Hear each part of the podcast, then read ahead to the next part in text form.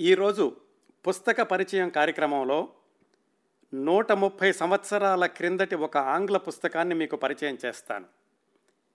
ఇంత పురాతనమైన ఆంగ్ల పుస్తకాన్ని ఇప్పుడు మీకు పరిచయం చేస్తున్నానంటే ఆ పుస్తకానికి ఎంతో ప్రత్యేకత ఉండి ఉండాలి. ఆ పుస్తకం పేరు చెప్పబోయే ముందు ఆ పుస్తకం రచయిత్రి గురించి సుదీర్ఘమైన ఉపోద్ఘాతం ఇవ్వక తప్పదు. ఎలాగంటే ఆడవాళ్ళు కేవలం ఇంటి పనులకు మాత్రమే పరిమితం కావాలి. పిల్లల్ని కని పెంచడం వంటింట్లో పనిచేయడం భర్తకి సేవలు చేయడం ఇలాంటి పనులకు తప్ప ఆడవాళ్ళు బయటి ఉద్యోగాలకి పనికి రారు అని పద్దెనిమిది వందల ఎనభై ఐదులో అంటే నూట ముప్పై సంవత్సరాల క్రిందట అమెరికాలోని పెన్సిల్వేనియా రాష్ట్రంలోని పిట్స్బర్గ్ నగరం నుంచి వచ్చే పిట్స్బర్గ్ డిస్పాచ్ అనే పత్రికలో ఒక ప్రధాన వ్యాసం వచ్చింది. అదేం పెద్ద సంచలనము వివాదాస్పదము కాదు. ఎందుకంటే ఆ రోజుల్లో అంటే పంతొమ్మిదవ శతాబ్దం ఆ మధ్య భాగంలో అమెరికాలోనే కాదు ప్రపంచవ్యాప్తంగా కూడా స్త్రీల పట్ల చిన్న చూపు వివక్షత తీవ్ర స్థాయిలో కొనసాగుతూనే ఉంది. మరి అలాంటి రోజుల్లో ఆడవాళ్ళు వంటింటికే పరిమితం కావాలని ఒక పత్రిక రాయడం సర్వసాధారణమైన విషయం. అయితే ఆ తర్వాత జరిగిన సంఘటన అది చాలా అసాధారణమైంది.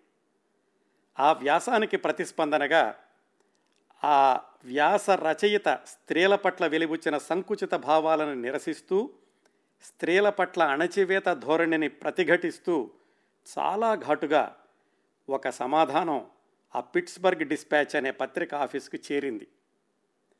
ఆ సమాధానం వ్రాసింది లోన్లీ ఆర్ఫన్ గర్ల్ ఒంటరి అనాథ బాలిక అని మాత్రం ఉంది. నిజానికి ఆ సమాధానంలో వాక్య నిర్మాణం సరిగ్గా లేదు గ్రామర్ లేదు పంక్చుయేషన్ మార్క్స్ లాంటివి కూడా సరిగ్గా లేవు.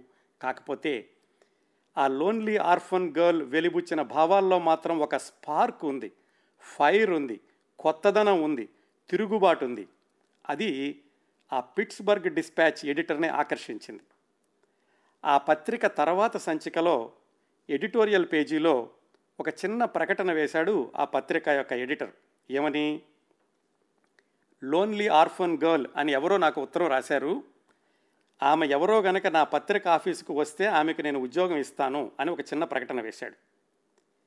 ఆ లోన్లీ ఆర్ఫన్ గర్ల్ కలం పేరుతో ఆ ఘాటైన వ్యాసాన్ని వ్రాసిన అమ్మాయి ఆ పత్రిక ఆఫీస్కి వెళ్ళింది.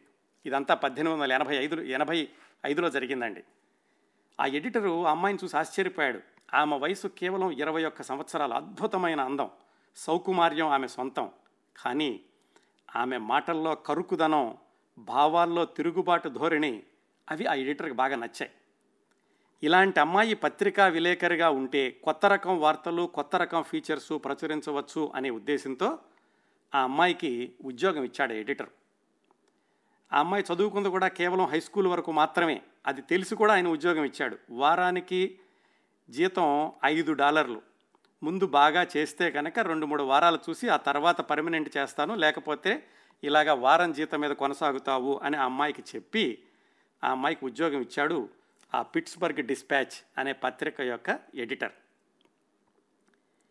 ఆ విధంగా ఒక మహిళా జర్నలిస్టుగా అడుగుపెట్టినటువంటి ఆ యువతి తర్వాత పది సంవత్సరాల్లో అమెరికా పత్రికా రంగంలో పెను సంచలనంగా ఎదుగుతుందని వార్తల్లో వ్యక్తిగా చరిత్రలో మిగిలిపోయే సాహసాలు చేస్తుందని పత్రికా రంగంలో వార్తా సేకరణ ప్రక్రియకి కొత్త నిర్వచనాలు చెబుతుందని సాహసాలకు మరో పేరుగా ప్రయోగాల పుట్టినిల్లుగా నిలిచిపోతుందని ఉద్యోగం ఇచ్చినటువంటి ఆ పిట్స్బర్గ్ డిస్పాచ్ ఎడిటర్కి తెలీదు. ఆశించకుండానే వచ్చిన ఆ జర్నలిస్ట్ ఉద్యోగంలో చేరిన ఎలిజబెత్ జాన్ కాక్రేన్ ఆవిడకి ఏమాత్రం తెలియదు వాళ్ళు అసలు ఊహించే అవకాశం కూడా లేదు. భవిష్యత్తు ఇలా ఉంటుంది అని. ఈ ఎలిజబెత్ జేన్ కోక్రేన్ అనే కంటే కూడా నెల్లీ బ్లై అంటే చాలామందికి తెలుస్తుంది. నెల్లీ బ్లై అనేది ఆ రోజుల్లో చాలా ప్రజాదరణ పొందినటువంటి ఒక పాటలోని మొదటి పంక్తి.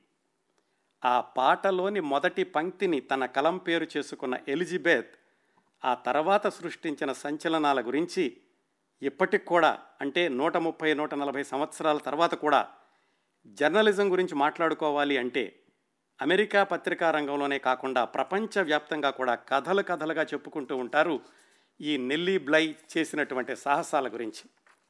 అవేమిటంటే ఈ నెల్లీ బ్లై పత్రికా రంగంలో ప్రవేశించేటంత వరకు అంటే పద్దెనిమిది వందల ఎనభై ఐదు సంవత్సరాల ప్రాంతాల వరకు కూడా చాలా పత్రికలకి జర్నలిజం అంటే వార్తా సేకరణ అనేటటువంటి స్థాయిలోనే ఉండేది.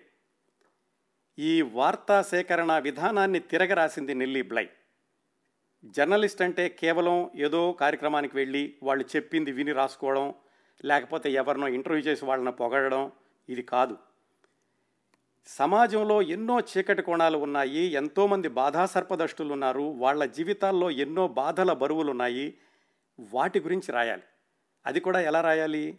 ఆయా ప్రదేశాలకు వెళ్ళి ఆయా సందర్భాల్లో వాళ్ళతో కలిసి జీవించి ఆ పరిస్థితులను ప్రత్యక్షంగా అనుభవించి అప్పుడు వార్తలు రాయాలి.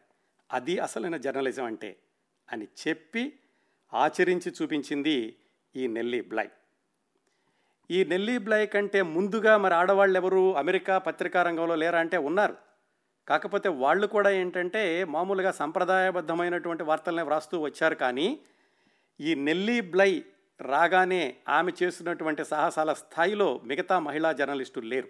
ఇద్దరు ముగ్గురు ఉన్నారంటే ఈవిడి కంటే ముందుగా అమెరికన్ జర్నలిజంలో.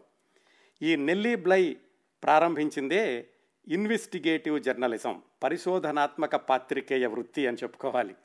ఆ రోజుల్లోని పడికట్టు పదాల్లో చెప్పాలంటే ఇన్వెస్టిగేటివ్ జర్నలిజం ఆ రోజుల్లో స్టంట్ జర్నలిజం అనేవాళ్ళు.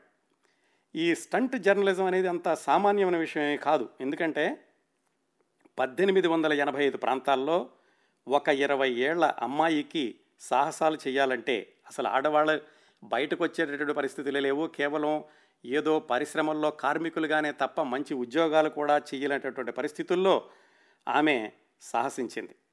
పదేళ్ళ పాటు ప్రమాదాల అంచుల్లో ప్రయాణించింది. సాహసమే ఊపిరిగా తన వృత్తిని కొనసాగించింది. అమెరికా పత్రికా రంగంలో పెను ప్రకంపనలు సృష్టించింది. ఆమె వార్తలు రాసిన పత్రిక సర్క్యులేషన్ అమాంతంగా అనూహ్యంగా పెరిగిపోయింది. కేవలం వారానికి ఐదు డాలర్ల జీతానికి ప్రారంభించిన ఆమె ఆ తర్వాత రోజుల్లో వారానికి వేల డాలర్లు డిమాండ్ చేసేటటువంటి స్థాయికి చేరుకుంది. ఆమె సృష్టించినటువంటి ఈ మలుపుని తట్టుకోలేక మిగతా పత్రికలు కూడా సర్క్యులేషన్ పెంచుకోవడానికని ఈమె ఈమె ప్రారంభించినటువంటి బాటలో ప్రయాణం చేయక తప్పలేదు. నెల్లీ బ్లై చేసినటువంటి సాహసోపేతమైన వార్తా సేకరణ సంఘటనలు చాలా ఉన్నాయి. ఇంకా నేను మీకు ఈరోజు పుస్తకం పేరు చెప్పలేదు అందుకే ముందే చెప్పాను. ఆ రచయిత్రి గురించి సుదీర్ఘమైనటువంటి ఉపోద్ఘాతం తప్పదు అని ఇంకా మనం రచయిత్రి ఉపోద్ఘాతంలోనే ఉన్నాం. ఆమె ఈ సాహసోపేతంగా చేసినటువంటి వార్తా సేకరణల సంఘటనలు కొన్ని చెప్పుకోవాలంటే ఒకటి రెండు మాత్రం చెప్తాను. ఆమె ఒక పర్యాటకురాలిగా మెక్సికోలో ఆరు నెలల పాటు ఉంది. అక్కడ ప్రజల జీవన విధానాలని రాజకీయ అవినీతిని ప్రత్యక్షంగా గమనించి ఆమె వ్రాసినటువంటి వ్యాసాలు అప్పట్లో పేపర్లో రావడమే కాకుండా ఆ తర్వాత సిక్స్ మంత్స్ ఇన్ మెక్సికో అనే పుస్తక రూపంలో కూడా వచ్చాయి. అది ఒక ఉదాహరణ. మరొకటి ఏమిటంటే పద్దెనిమిది వందల ఎనభై ఏడులో న్యూయార్క్లోని బ్లాక్వెల్స్ ఐలాండ్లో ఉన్న ఒక మానసిక వైద్య చికిత్సాలయం మెంటల్ ఎసైలం దానిలో ఉన్నటువంటి దారుణమైన పరిస్థితుల గురించి ప్రత్యక్షంగా తెలుసుకునే ప్రయత్నంలో తాను కూడా పిచ్చిదానిలాగా మారి వైద్యుల్ని జడ్జీలని నమ్మించి ఈమె నిజంగానే మానసిక రోగగ్రస్తురాలు అనేటంతగా వాళ్ళతో కూడా నిర్ధారణ చేయించుకుని ఆ బ్లాక్వెల్స్ ఐలాండ్లోని ఎసైలంలో పది రోజుల పాటు ప్రత్యక్షంగా గడిపి ఆ అనుభవాలతో ఆవిడ రాసినటువంటి వ్యాసాలు పత్రికలోనూ ఆ తర్వాత ten days in a mad house అనే పుస్తక రూపంలో కూడా వచ్చాయి. ఇవి ఇది ఇంకో ఉదాహరణ. ఇలాంటివి చాలా ఉన్నాయి ఆమె చేసినటువంటి పాత్రికేయ జీవితంలో. ఇలాగా ఆవిడ పాత్రికేయ వృత్తి జీవితంలో అంతా కూడా ఒక ఎత్తు అనుకుంటే ఆ రోజుల్లోనే అంటే పద్దెనిమిది వందల ఎనభై తొమ్మిదిలో నెల్లీ బ్లై చేసినటువంటి ఒక అద్భుతం ఒకటే ఒక ఎత్తు. ఆ అద్భుతం ఏమిటి అంటే అతి తక్కువ సమయంలో భూప్రదక్షిణం చేసి రికార్డు సృష్టించడం కేవలం డెబ్భై రెండు రోజుల్లో ప్రపంచాన్ని చుట్టి రావడం. ఆ ప్రయాణంలో తనకు ఎదురైనటువంటి అనుభవాలతో ఆమె రాసిన పుస్తకం around the world in seventy two days అదండి ఈరోజు మీకు పరిచయం చేయబోయే పుస్తకం పేరు around the world in seventy two days కేవలం పుస్తకం గురించి ప్రారంభించడం కంటే కూడా రచయిత్రి గురించి ఇంత చెబితే కానీ మనకి ఆ పుస్తకం వెనకాల ఉన్నటువంటి నేపథ్యం అర్థం కాదు. పద్దెనిమిది వందల ఎనభై తొమ్మిది అంటే జాగ్రత్తగా ఊహించుకోండి. రవాణా సౌకర్యాలు అంతంత మాత్రంగానే ఉన్నాయి. వార్తా ప్రసార సాధనాలు లేవు. సాంకేతిక విజ్ఞానం ఇంకా అవన్నీ కూడా చాలా ప్రాథమికమైనటువంటి స్థాయిలో ఉన్నాయి. అలాంటి పద్దెనిమిది వందల ఎనభై తొమ్మిదిలో డెబ్భై రెండు రోజుల్లో ప్రపంచ ప్రదక్షిణం చేయడం అది మానవ జాతి చరిత్రలోనే మొట్టమొదటిసారిగా విజయవంతమైన సాహసోపేతమైన రికార్డు. తర్వాత ఇంకా డెబ్భై రెండు రోజుల కంటే తక్కువ రోజుల్లో వెళ్ళారు. అది వేరే విషయం. మొట్టమొదటిసారిగా ఆ రికార్డును నెలకొల్పింది నెల్లీ బ్లై అనేటటువంటి జర్నలిస్ట్. అది కూడా కేవలం తన పాతికేళ్ళ వయసులో. అది మనం బాగా గుర్తుంచుకోవాల్సినటువంటి విషయం. జర్నలిస్టుగా వార్తా సేకరణలో కొత్త పొంతలు తొక్కినటువంటి నెల్లీ బ్లై ఈ ప్రపంచాన్ని చుట్టి వచ్చే సాహసం ఎందుకు చేసింది? ఎలా విజయవంతంగా పూర్తి చేసింది? అనేటటువంటి విషయాలన్నీ కూడా around the world in seventy two days అనే పుస్తకం నుంచి మనం తెలుసుకోబోయే ముందు అసలు ఎవరి నెల్లీ బ్లై? ఈ జర్నలిజం రంగాల రంగంలోకి వచ్చే ముందు వరకు కూడా ఆమె జీవిత విశేషాలు ఏమిటి? ఈ జర్నలిజం తర్వాత ఆవిడ ఏం చేసింది? కేవలం యాభై ఏడు సంవత్సరాలకే అంటే పంతొమ్మిది వందల ఇరవై రెండులో మరణించినటువంటి నెల్లీ బ్లై చివరి రోజులు ఎలా గడిచాయి?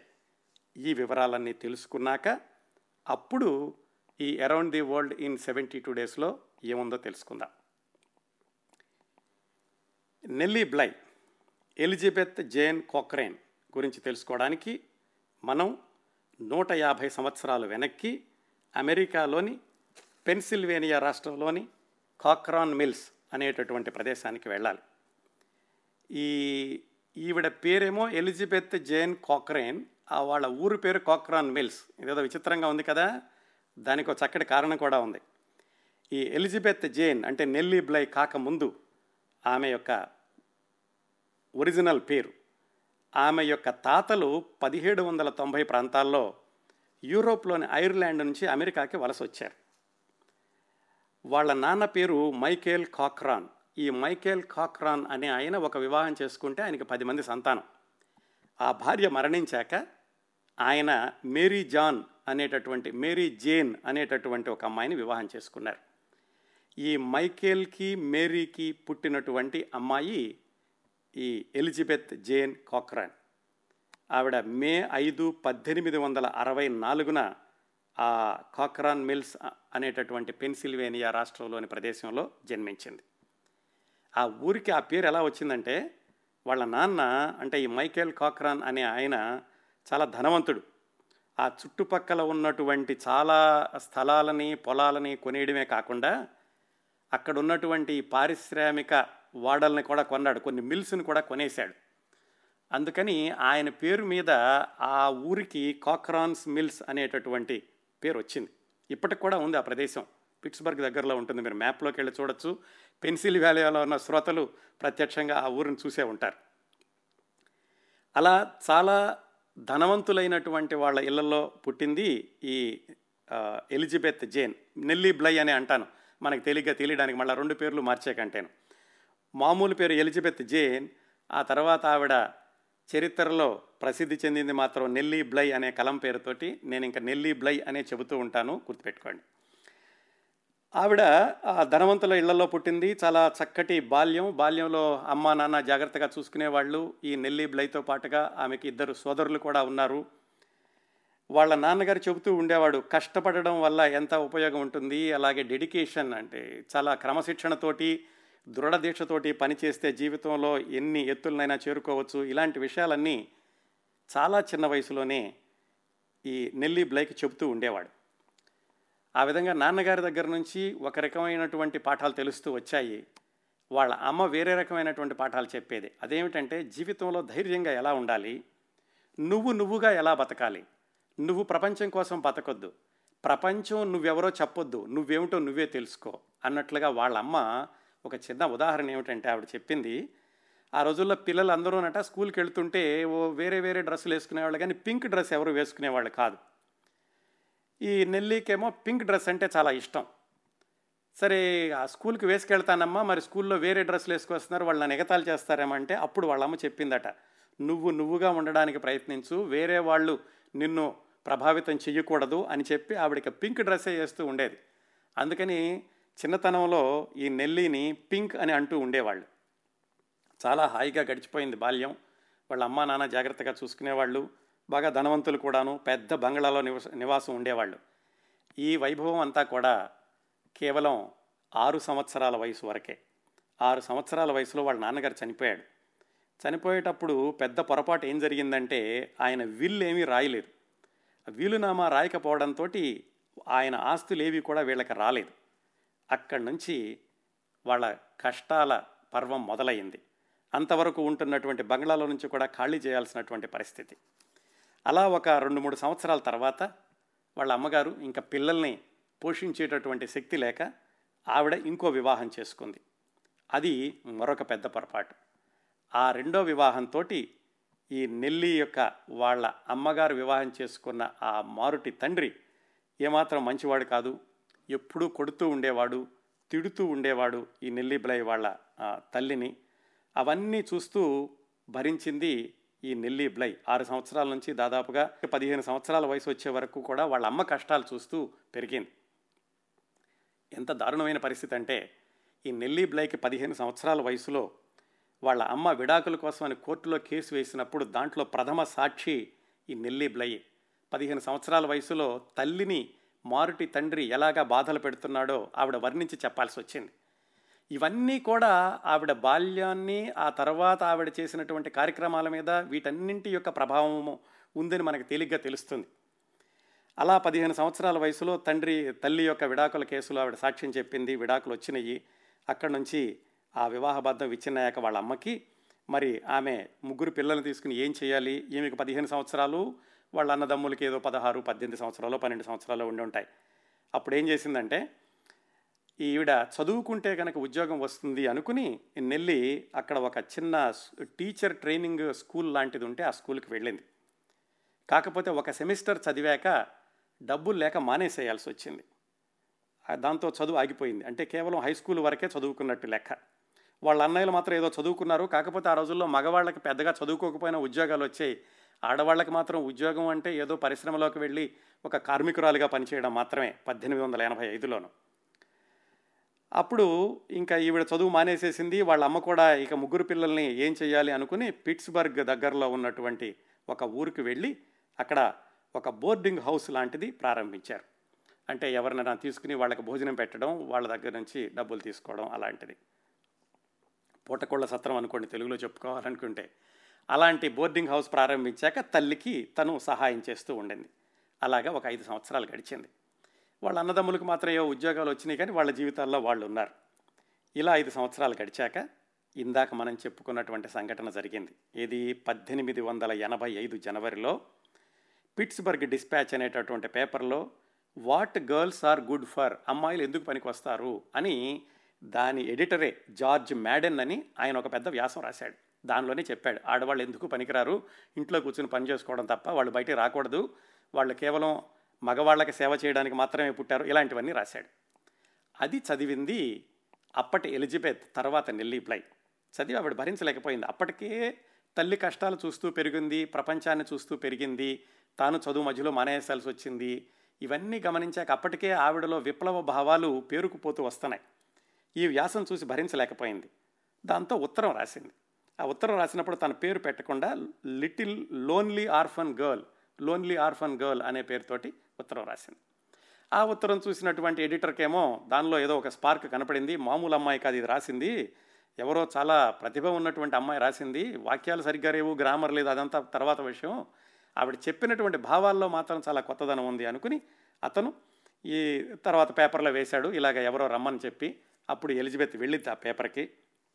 వెళ్ళినప్పుడు ఆయన చెప్పాడు సరే అమ్మాయి నీకు ఒక అసైన్మెంట్ ఇస్తాను. ఆ ఒక వ్యాసం రాయి అది నచ్చితే కనుక నీకు పూర్తిగా ఉద్యోగంలోకి తీసుకుంటాను వారానికి ఐదు డాలర్లు ఇస్తాను అన్నాడు. ఆ విధంగా ఆవిడ మొట్టమొదటిసారిగా ఆ పిట్స్బర్గ్ డిస్పాచర్కి రాసినటువంటి వ్యాసం ద గర్ల్ పజిల్ ఈ వ్యాసాలను ఇప్పుడు కూడా చదవచ్చండి మీరు. ఇంటర్నెట్లో వెతికితే ఈ నెల్లీ బ్లై రాసినటువంటి మొట్టమొదటి వ్యాసం కూడా మీకు దొరుకుతుంది. ద గర్ల్ పజిల్ అని ప్రహేళిక లాంటి బాలిక జీవితం ప్రహేళిక లాంటి యువతుల జీవితం అనే అర్థం వచ్చేటట్టుగా ఒక వ్యాసం రాసింది. అది ఆయన పేపర్లో వేశాడు. దానికి చాలా స్పందన వచ్చింది ఈ రీడర్స్ దగ్గర నుంచి. దాంతో ఆ మేడెన్ నీకు ఉద్యోగం ఇస్తున్నాను ఈ పేపర్లో అన్నాడు. ఆ విధంగా నెల్లీ బ్లై ఆ న్యూస్ పేపర్లో జర్నలిస్టుగా ప్రవేశించింది. ఆ రాసినప్పుడే తను తన పేరుని నెల్లీ బ్లై అని రాసుకోవడం ప్రారంభించింది. చెప్పాను కదా నెల్లీ బ్లై అంటే ఆ రోజుల్లో చాలా ప్రసిద్ధమైనటువంటి స్టీవెన్ ఫాస్టర్ అనే ఆయన రాసినటువంటి పాట. ఆ పాటలోని మొదటి వాక్యాన్ని తీసుకుని తన కలం పేరుగా పెట్టుకుని ఆ పిట్స్బర్గ్ డిస్పాచ్ పేపర్లో చేరింది. ఆ తర్వాత అక్కడి నుంచి మొదలుపెట్టి ఆవిడ సంచలనాలు సృష్టించేటటువంటి వ్యాసాలు రాసింది. వ్యాసాలంటే ఏదో డెస్క్ దగ్గర కూర్చొని రాయడం కాదు. ఆవిడ వెళ్ళి ప్రత్యక్షంగా చూసి ఎలాంటివి ఆ పిట్స్బర్గ్ దగ్గరలో బాటిల్ ఫ్యాక్టరీస్ ఉండే విశేషాల్లో నీళ్ళు నింపడం ఇలాంటివి అలాంటి ఫ్యాక్టరీలోకి వెళ్ళి వాళ్ళు అక్కడ ఆడవాళ్ళు ఎంత కష్టపడుతున్నారో చూసి సాయంకాలం అవగానే అందులో పనిచేసే వాళ్ళందరూ బార్లకు వెళ్ళడం తాగడం ఆ కష్టాలు మర్చిపోవడానికి ఇలాంటి పనులన్నీ చేస్తుంటే వాళ్ళ దగ్గరికి వెళ్ళి ఎందుకమ్మా ఇలా చేస్తారు మీరు? పగలంతా కష్టపడుతున్నారు కదా అంటే మాకు వచ్చేది ఇంతేను మాకు ఇంత కష్టం ఉంటుంది శారీరక శ్రమ ఇది మర్చిపోవడానికి మేము బార్లకు వెళుతున్నాము తాగుతున్నాము ఇలాంటివన్నీ చెప్పేవాళ్ళు. తనకు అప్పుడు అనిపించింది. ఇలాంటివి కావాలి. జర్నలిజం అంటే ఏదో డెస్క్ దగ్గర కూర్చుని ఏ డ్రెస్ వేసుకుంటే బాగుంటుంది గార్డెన్లో మొక్కలు ఎలా పెంచాలి ఇలాంటివి కాదు అనుకుని ఇలాంటి కొత్త రకం ఆర్టికల్స్ రాయడం ప్రారంభించింది. దాంతో ఆ పత్రిక సర్క్యులేషన్ ఉన్నట్టుండి పెరిగింది. అది ఎడిటర్కి బాగానే నచ్చింది. మరి సర్క్యులేషన్ పెరుగుతుంటే బాగుంటుంది కదా. ఈవిడ కూడా ఇలాగా ఇన్వెస్టిగేటివ్ జర్నలిజం ఏదైనా ఒక ప్రదేశంలోకి వెళ్ళి అక్కడ నిజంగా చూసి వాళ్ళతో మాట్లాడి వాళ్ళతో జీవించి రాయడం ప్రారంభించింది. అంతవరకు బాగానే ఉంది. కాకపోతే మరి పత్రిక ప్రకటనలనే ఉంటాయి కదా. ఆ ప్రకటనలు ఇచ్చే వాళ్ళందరూ కూడా ఎడిటర్కి ఫోన్ చేసి చెప్పారు. ఏమయ్యా నువ్వు ఇలాంటి తీవ్రమైనటువంటి వార్తలు వస్తాయి నీ దాంట్లోనూ. నీ సర్క్యులేషన్ పెరిగితే పెరిగిందేమో కానీ మేము మాత్రం ప్రకటనలు ఆపేస్తాము.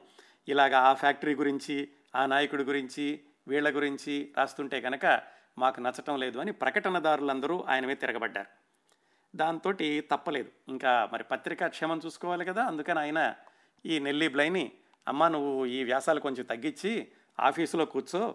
ఆఫీసులో కూర్చుని ఈ ఫ్యాషన్ గురించి లేకపోతే గార్డెనింగ్ గురించి ఇలాంటి వ్యాసాలు రాయి అని చెప్పాడు.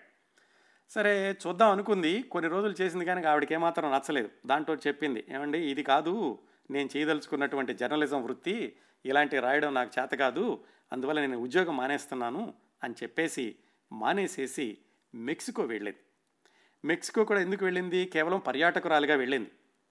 వెళ్ళాక అక్కడ పరిస్థితులు చూసి మళ్ళీ ఈ పిట్స్బర్గ్ డిస్పాచర్ పేపర్ ఆయనకి చెప్పింది నేను ఇక్కడ ఉన్నాను మరి నేను వ్యాసాలు రాస్తాను కావాలంటే తీసుకోండి అని. ఆయన మహాద్భాగ్యం అనుకుని పర్వాలేదు నువ్వు ఇక్కడ ఉన్నటువంటి అన్యాయాల గురించి రాయట్లేదు కదా మెక్సికోలోనే కదా పంపించు అన్నాడు. మెక్సికో నుంచి ఆవిడ వాళ్ళ జీవన విధానాల గురించి అక్కడ బుల్ ఫైట్స్ గురించి అక్కడ వాళ్ళు ఎలా జీవిస్తారు ఎలా చదువుకుంటారు ఇలాంటివన్నీ మామూలు వ్యాసాలే రాసింది. ముందులోను చదివే వాళ్ళకు కూడా చాలా ఆసక్తికరంగా ఉంది. మరి ఆ సహజ సిద్ధమైనటువంటి తనలో ఉన్న ఈ సమాజంలో ఉన్న అన్యాయాలను ఎదిరించే గుణం అనేది ఉండి ఉంది కదా? దాంతో నెల్లి బ్లై ఆ మెక్సికోలో కూడా అప్పట్లో మెక్సికో ప్రెసిడెంట్ పర్ఫిరో డియాజ్ అని ఆయన జర్నలిస్టులందరినీ ఖైదులో పెట్టడం జైల్లో పెట్టేసేసి తను చెప్పిందే రాయమనడం ఇలాంటి వాటి గురించి కూడా వార్తలు రాసి రాసి పంపించడం ప్రారంభించింది ఈ పిట్స్బర్గ్ డిస్పాచర్కి. అది మెక్సికోలో ఉన్న ప్రెసిడెంట్కి తెలిసింది. ఎవరో ఒక అమెరికన్ అమ్మాయి ఇక్కడికి వచ్చి మన దేశం గురించి అలా రాసి పంపిస్తోంది. మెక్సికో గురించి అన్నీ కూడా అమెరికాలో అంత ప్రచారం జరుగుతోంది అని ఆయనకి తెలిసి మొత్తానికి ఆ అమ్మాయిని వెతికి పట్టుకుని అమ్మాయి నువ్వు వెంటనే దేశం విడిచి వెళ్ళిపో. లేకపోతే నిన్ను జైల్లో పెడతాం. అని బెదిరించేసరికి నెల్లీ బ్లై ఆ మెక్సికో నుంచి వెనక్కి వచ్చేసింది ఆ విధంగా ఆరు నెలలు మెక్సికోలో ఉంది. ఆ అనుభవాలతోటే ఆవిడ రాసినటువంటి పుస్తకం సిక్స్ మంత్స్ ఇన్ మెక్సికో ఈ పుస్తకం కూడా మీకు ఇప్పుడు ఇంటర్నెట్లో ఉచితంగా దొరుకుతుంది. డౌన్లోడ్ చేసి చదువుకోవచ్చు. ఇంకో విశేషం ఏమిటంటే నెల్లీ బ్లై రాసిన పుస్తకం కానీ ఆవిడ రాసిన వ్యాసాలు కానీ పత్రికల్లో రాసినవి ఎందుకు ప్రజల్ని అంతగా ఆకర్షించేవంటే మామూలు శైలిలో కాకుండా ఒక కథ చెబుతున్నట్టుగా చదువుతున్నటువంటి పాఠకులు ఆ పరిస్థితుల్లోకి వెళ్ళేటట్టుగా ఆ సన్నివేశాల్లో ప్రత్యక్షంగా చూసినటువంటి అనుభూతి కలిగించేలాగా ఉంటుంది ఆవిడ శైలి. ఇప్పుడు మీరు చదివితే కూడా ఒప్పుకుంటారు ఆ విషయాన్ని. అంత ప్రత్యక్షంగా చూసి అంతగానూ పాఠకులను ఆకట్టుకునే రాసేటటువంటి కొత్త శైలిని ప్రారంభించింది కూడా నెల్లీ బ్లై ఆ రోజుల్లో. సరే వెనక్కి వచ్చేసాక మళ్ళీ న్యూయార్క్ డిస్పాచర్ ఆయన పిలిచాడు నువ్వు డెస్క్ల దగ్గర ఉండి చేస్తానంటే కనుక ఉద్యోగం ఇస్తానన్నాడు. నాకు వద్దు బాబు డెస్క్ దగ్గర ఉండేటటువంటి పని నేను మాత్రం ఈ డెస్క్ దగ్గర పని చెయ్యను. నా భవిష్యత్తు నేను వెతుక్కుంటాను పత్రికా రంగంలో అని న్యూయార్క్కి వచ్చింది. న్యూయార్క్ అంటే పద్దెనిమిది వందల ఎనభై ఐదు ప్రాంతాల్లో అది పురుషాధిక్య పత్రికా ప్రపంచానికి రాజధాని. పత్రికలన్నీ కూడా పేరున్న పత్రికలన్నీ కూడా ఆ న్యూయార్క్లో ఉన్నాయి. అందరూ కూడా మగవాళ్ళే దాన్ని నడిపేది.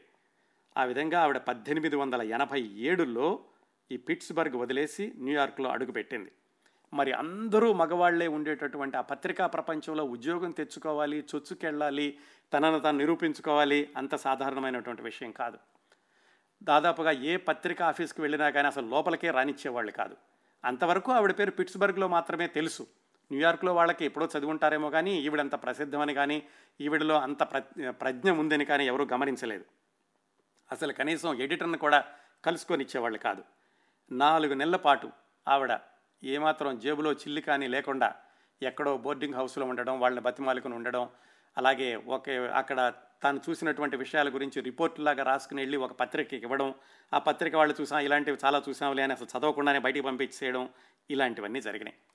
ఇలా ఆవిడ దాదాపుగా నాలుగైదు నెలల పాటు పద్దెనిమిది వందల ఎనభై ఏడులో న్యూయార్క్ నగర వీధుల్లో ఎక్కే గుమ్మం దిగే గుమ్మం అన్నట్టుగా పత్రికా ఆఫీసులన్నీ చుట్టి వస్తుంటే ఒక పత్రిక ఆఫీస్కి వెళ్ళింది.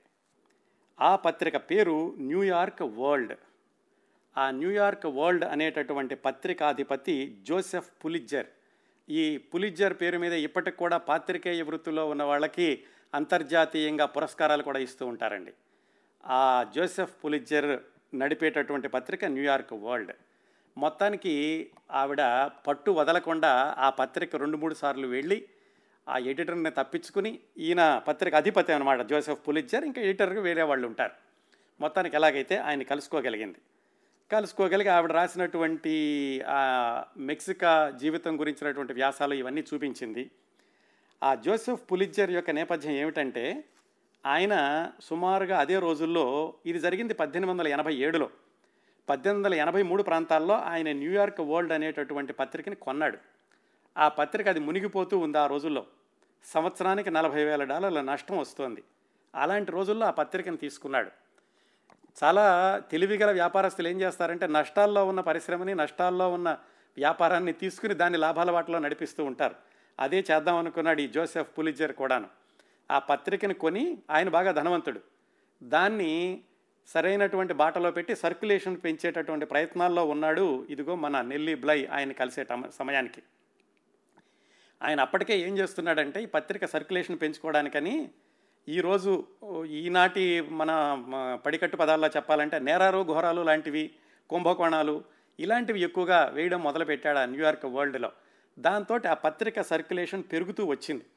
మధ్యలో రాజకీయాల్లోకి వెళ్ళాడు బయటకు వచ్చేసాడు అవన్నీ జరిగినాయి కానీ ఆయన యొక్క ప్రథమ ఉద్దేశం వల్ల న్యూయార్క్ వరల్డ్ పత్రిక సర్క్యులేషన్ ఎలా పెంచుకుంటూ వెళ్ళాలా అని. ఆయన చేసినటువంటి ప్రయోగాలతోటి తర్వాత రోజుల్లో ఏది నెల్లీ బ్లై కూడా పత్రికల్లో చేరాక కొద్ది సంవత్సరాలకి ఆ న్యూయార్క్ వరల్డ్ పత్రిక యొక్క సర్క్యులేషన్ పదిహేను వేల నుంచి ఆరు లక్షల వరకు కూడా పెంచగలిగాడు ఆయన చేసినటువంటి ప్రయోగాలతోటి వాటితోటి. సరిగ్గా అదిగో ఆ మధ్యలో నెల్లీ బ్లై పులిజర్ని కలిసింది. అప్పటికే ఆయన సాహసాలు చేస్తున్నాడు కదా అందుకని సరే అమ్మాయి అంతవరకు కూడా ఆడవాళ్ళు ఎప్పుడూ ఆ వృత్తిలో లేరు.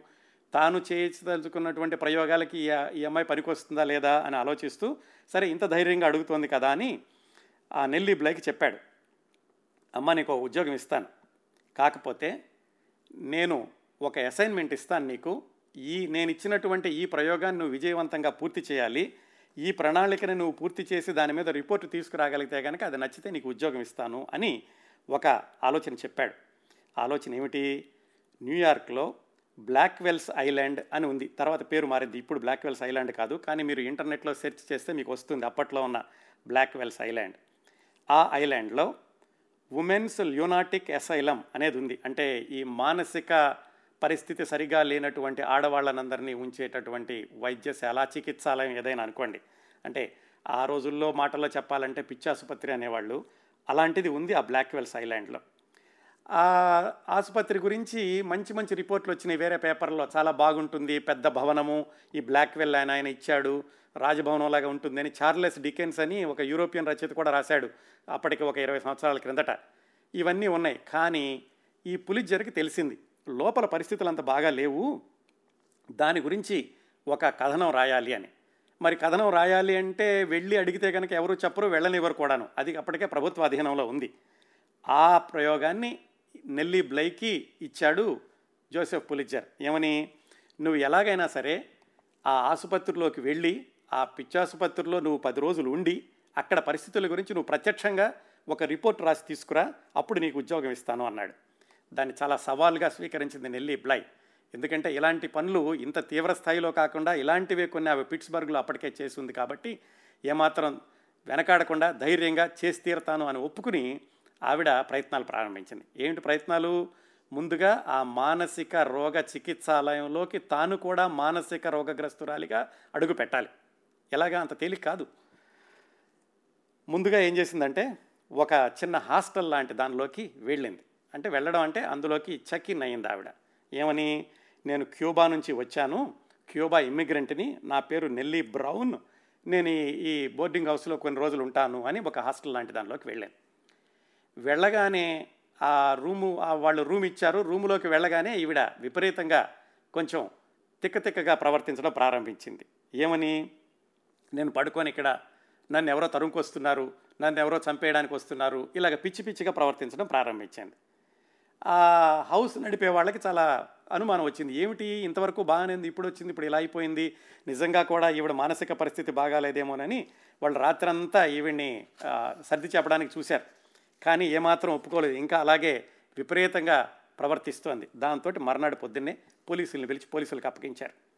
పోలీసులు పోలీసులు ప్రశ్నించినా కానీ ఇలాగే ఒకదానికి ఒకదాని పొంతనలేని సమాధానాలు చెప్పడం విపరీతమైనటువంటి ప్రవర్తన పిచ్చి పిచ్చిగా నవ్వడం ఎదట వాళ్ళని కొట్టలో కొట్ట కొట్టడానికి వెళ్ళడం జుట్టు అంతా కూడా ఇలా చింపుకోవడం ఇలాంటి పనులన్నీ చేస్తోంది. దాంతో పోలీసులు కూడా ఏం చేశారంటే తీసుకెళ్ళి కోర్టులో జడ్జి గారి దగ్గర ప్రవేశపెట్టారు. జడ్జి గారు కూడా ప్రశ్నలు అడగడం ప్రారంభించాడు. ఆయనకి ఇలాగే సమాధానం చెప్పడం ప్రారంభించింది. దాంతో జడ్జి గారికి అనుమానం వచ్చింది ఈవిడేమన్నా ఒక మత్తు మందుల ప్రభావంలో ఉందా డ్రగ్ ఎడిక్ట్ అయ్యిందా? అని ఆయన డాక్టర్లను పిలిచాడు. డాక్టర్లు అందరూ పరిశీలించారు. పరిశీలించి ఇందులో ఏమాత్రం సందేహం లేదు ఈవిడ ఖచ్చితంగా మతి భ్రమించింది ఈవిడ మానసిక రోగగ్రస్తురాలి అని చెప్పారు. అయినా కానీ జడ్జి గారు తన ప్రయత్నం మానుకోకుండా పేపర్లో ప్రకటన ఇచ్చాడు. ఇలాగా ఎవరో ఒక అమ్మాయి ఉంది తన పేరు చెప్పలేకపోతోంది పిచ్చి పిచ్చిగా ప్రవర్తిస్తోంది ఎవరన్నా తెలిసిన వాళ్ళు ఉంటే రండి అని. కాకపోతే అప్పటి వరకు నెల్లి బ్లై పేరు తెలుసు కానీ ఆవిడ ఫోటో ఎవరు చూడలేదు. అందుకని పేపర్లో వేసినా కానీ ఎవరు గుర్తుపట్టలేకపోయారు ఈవిడ పిట్స్బర్గ్లో ఉన్నటువంటి అమ్మాయి అని. ఆ పేపర్ ప్రకటన కూడా ఏమి ప్రతిస్పందన రాలేదు. మిగతా పేపర్ల వాళ్ళు కూడా రాయడం ప్రారంభించారు. ఎవరో ఒక అమ్మాయి పిచ్చిదానిలాగా ఉంది ఇలాగా బోర్డింగ్ హౌస్లో ఉంది ఇలా చేస్తోంది కోర్టుకు వెళ్ళింది పేపర్లో వచ్చింది అని మిగతా వాళ్ళు కూడా ఈమె గురించి వార్తలు రాయడం ప్రారంభించారు. అలా ఒక రెండు రోజులు జరిగింది. ఆ తర్వాత ఇంకా పోలీసులను డాక్టర్లు కలిసి బెల్వ్యూ హాస్పిటల్ అని మామూలు హాస్పిటలే ఆ హాస్పిటల్లో ఉండేటటువంటి ఈ మానసిక రోగగ్రస్తులను చూసే విభాగానికి తీసుకెళ్ళారు. వాళ్ళు కూడా చూశారు పరీక్షించారు అంత అంతాను. పరీక్షించాక వాళ్ళు కూడా చెప్పారు ఖచ్చితంగా ఇది మతి భ్రమించిన కేసేను ఇక్కడ ఉండడానికి వీల్లేదు. ఈవిని తీసుకెళ్ళిపోయి ఆ బ్లాక్వెల్స్ ఐలాండ్లో ఉన్నటువంటి ఆ మానసిక చికిత్సాలయంలో ఆ పిచ్చాసుపత్రిలో పెట్టండి అని వాళ్ళు కూడా సిఫార్సు చేశారు. దాంతో ఆ విధంగా నెల్లీ బ్లై మామూలుగా ఉన్న అమ్మాయి వెళ్ళింది ఆ ఎస్ఐలంలోకి. ఆ తర్వాత పుస్తకంలో రాసుకుంది. అలా వెళ్ళడానికి వాళ్ళు ఈ ఈ గుండె సరిగ్గా కొట్టుకుంటుంది లేదా హృదయ స్పందనలు ఇవి చూసినప్పుడు కూడా ఈ సరిగా మానసిక పరిస్థితి సరిగా లేని వాళ్ళకి మతి భ్రమించిన వాళ్ళకి గుండె ఎలా కొట్టుకుంటుంది? అలాంటివన్నీ కూడా నేను ముందే తెలుసుకుని వాటిని ప్రాక్టీస్ చేసి వెళ్ళాను. అందుకని వాళ్ళందరినీ అంతగా నమ్మించగలిగాను అని. మొత్తానికి ఎలాగైతే ఆ ఎస్ఐలంలోకి వెళ్ళింది. ఆ ఎస్ఐలంలోకి వెళ్ళాక ఆవిడ ఒక పది రోజుల పాటు ఆ అసైలంలో ఉన్నటువంటి అతి దారుణమైనటువంటి పరిస్థితుల్ని ఆవిడ గమనించింది. ఎలాగంటే అందులో ఉండేటటువంటి ఆడవాళ్ళకి నిజానికి కొంతమందితో మాట్లాడినప్పుడు వాళ్ళు నిజంగా మానసికంగా మంచివాళ్ళే. కాకపోతే వాళ్ళకి ఇంగ్లీషు భాష సరిగ్గా రాక ఈ ఇమ్మిగ్రెంట్స్గా వచ్చిన వాళ్ళు వాళ్ళకి సరిగా సమాధానం చెప్పలేక దాంతో వాళ్ళేమో వీళ్ళకు సరిగా మానసిక పరిస్థితి సరిగా లేదని తీసుకొచ్చి అక్కడ పడేసేసరికి ఆ బ్లాక్వెల్స్ ఐలాండ్లో ఉన్నట్టు ఎస్ఐలంలో వెళ్ళిన వాళ్ళకి మామూలు వాళ్ళు కూడా ఒక రెండు రోజులుంటే నిజంగానే పిచ్చివాళ్ళు అవుతారు అని చెబుతూ ఎలా చేసేవాళ్ళో చెప్పింది. ఏంటంటే ఎవరైనా రాగానే ఒంటరిగా ఒక బెంచ్ మీద కూర్చోబెట్టడం ఎవరిని మాట్లాడించకపోవడం లేకపోతే ఒక గదిలో కూర్చోబెట్టి పైన లైట్ వేయడం దాంతో ఎంత మామూలు మనిషి అయినా సరే నిజంగానే మతి భ్రమిస్తుంది ఇలాంటి పరిస్థితులు కల్పించేవాళ్ళు లోపల అని రాసిన తర్వాత ఆవిడ. ఇంకా ఆవిడ గ- ఆవిడ అక్కడ గమనించినటువంటి విషయాలు ఏమిటంటే వాళ్ళకి ఇచ్చేటటువంటి ఆహార పదార్థాలు అంతా కూడా కుళ్ళిపోయి ఉండేవి అన్ని కొన్నిట్లో పురుగులు ఉండేవి అలాగే ఎండిపోయినటువంటి రొట్టె ముక్కలు పెట్టేవాళ్ళు. తాగడానికి మంచినీళ్ళు కూడా మురికి నీళ్ళ లాంటివి ఇచ్చేవాళ్ళు. చాలా ఈ ఎవరైనా సరే మానసిక రోగగ్రస్తుల్లో కొంచెం తీవ్రంగా ఉన్నారు అనుకుంటే ఇద్దరిని కలిపి తాళ్ళతో కట్టేసేవాళ్ళు. ఒకరోజు ఈ ఎవరో ఒక అమ్మాయితో మాట్లాడింది. మాట్లాడుతుంటే ఆమె చెప్ చెప్తోంది వచ్చిరాని ఇంగ్లీష్లోను నాకు నిజంగా మంచిదాన్నే కానీ వీళ్ళు తీసుకొచ్చి ఇక్కడ పడేశారు అనేదో చెప్పబోతోంది. మర్నాడు పొద్దున్నే అమ్మాయి చనిపోయింది. ఏమిటి అంటే అమ్మాయి మూర్ఛ వ్యాధితో చనిపోయిందని పేపర్లో ఒక రిపోర్ట్లు ఇచ్చారు. ఇలాంటి దారుణాలన్నీ కూడా ఆవిడ స్వయంగా చూసింది అక్కడ. ఇంకా వాళ్ళు పడుకునేటటువంటి ఆడవాళ్ళు పడుకునేటటువంటి చిన్న గదుల్లో ఈ ఎలుకలు పందికొక్కులు యథేచ్ఛగా తిరుగుతూ ఉన్నాయి. ఇంకా దారుణమైన విషయం ఏంటంటే వాళ్ళకి స్నానం చేయడానికని నగ్నంగా ఒక గదిలోకి పంపించి ఆ పైనుంచి కూడా చాలా ఐస్ కోల్డ్ వాటర్ గడ్డ కట్టేటటువంటి ఆ నీళ్ళను పైనుంచి గుమ్మరిచ్చారు. ఆవిడ కూడా అది జరిగింది. నెల్లీ బ్లై కూడా అలాంటి అనుభవాలకు లోనైంది. ఇవన్నీ కూడా చూసింది. చూసి ఇంకా ఈ ఈ దీని గురించినటువంటి ప్రత్యక్షమైనటువంటి ఈ రిపోర్టు బయట ప్రపంచానికి తెలియాలి ఈ దారుణాలను ఆపాలి అనుకుని ఒక పది రోజుల పాటు ఇవన్నీ గమనించి పది రోజుల తర్వాత అక్కడ ఉన్న వాళ్ళకి చెప్పింది నాకు తగ్గిపోయింది నేను వెళ్ళిపోతాను అని. వాళ్ళు మన పరీక్ష చేసి "ఆ, అందరూ ఇలాగే చెబుతారులే ఇక్కడికి వచ్చిన వాళ్ళందరూ మాకు తగ్గిపోయింది పంపించమంటారు నీకేం తగ్గలేదు నువ్వు ఇక్కడే ఉండు అని చెప్పి వాళ్ళు ఆవిడ అభ్యర్థనని తోసిపుచ్చారు. అప్పుడు మొత్తానికి ఎలాగో బయట ప్రపంచానికి అంటే ఆ పత్రిక వాళ్ళకి సమాచారం చేర్చగలిగింది. అప్పుడు జోసెఫ్ పులిజర్ తన ఒక అటార్నీని తీసుకుని అక్కడికి వెళ్ళి నిజంగా జరిగినటువంటి సంఘటన చెప్పి నెల్లీ బ్లైని విడుదల చేయించి బయటకు తీసుకొచ్చారు. అప్పుడు ఆవిడ ఒక వరుసగా వ్యాసాలు రాసింది.